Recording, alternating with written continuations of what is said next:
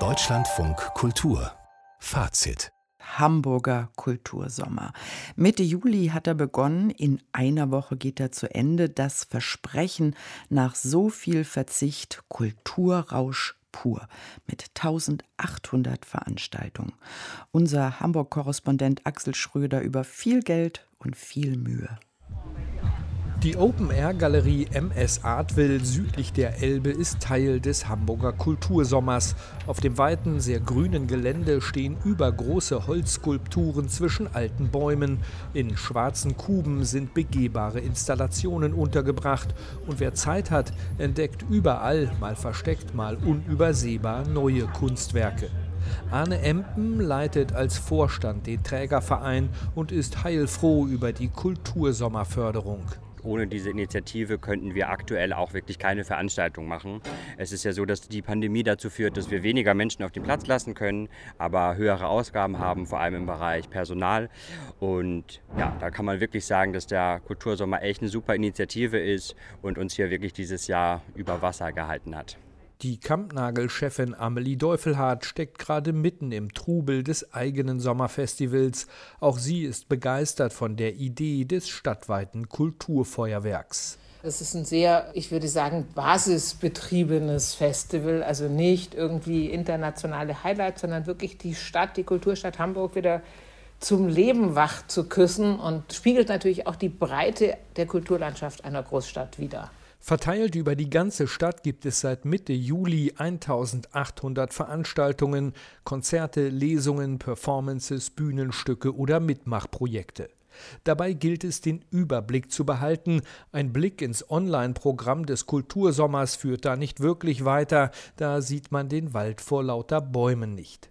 Das liege auch am äußerst knappen Vorlauf für den Hamburger Kultursommer, sagt Hamburgs Kultursenator Carsten Broster. Und zwar vollkommen klar, das wird ein Ritt auf der Rasierklinge. Wir haben wenig Zeit, viel zu wenig, um ein Programm dieser Größe.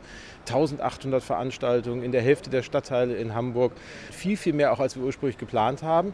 Aber was am Ende sich zeigt, ist erstens, es ist eine unglaubliche kreative Energie in der Stadt da. Zweitens, es sind Paarungen entstanden, die wir niemals hätten planen können, die sich aber einfach daraus ergeben haben, dass Menschen zusammengeguckt haben, mit wem kann ich das denn realisieren? Ich habe dann eine irre Idee, alleine kriege ich es nicht hin.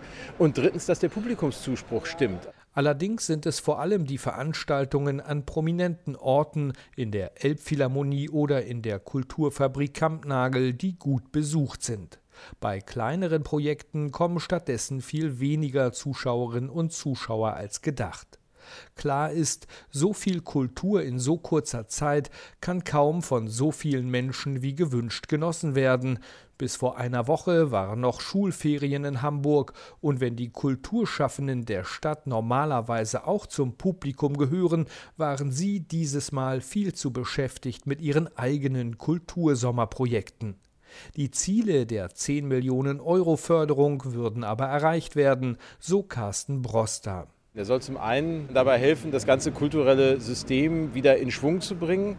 Und am Ende wollen wir damit jetzt konkret erreichen, dass Künstlerinnen und Künstler Auftrittsperspektiven haben, dass Dinge auch entstehen und auf die Bühne kommen können, dass Veranstalter all die Gewerke, die Tontechniker, die Bühnentechniker, die Lichttechniker und alle, die da drumherum was damit zu tun haben, auch wieder beschäftigen und bezahlen können.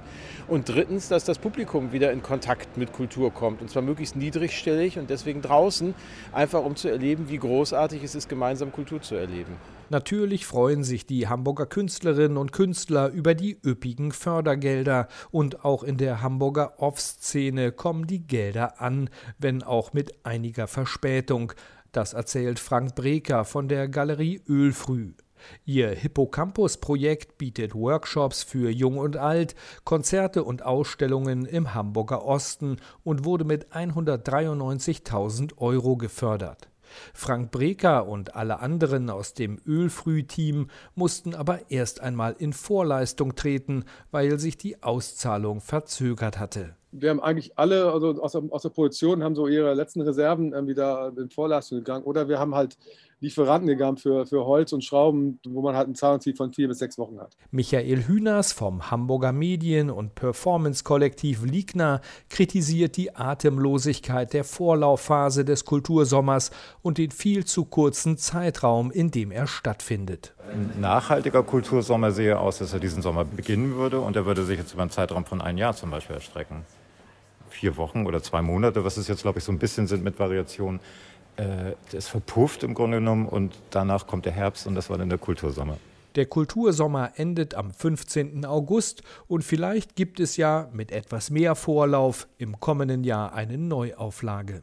Der 10 Millionen Euro teure Hamburger Kultursommer Axel Schröder berichtete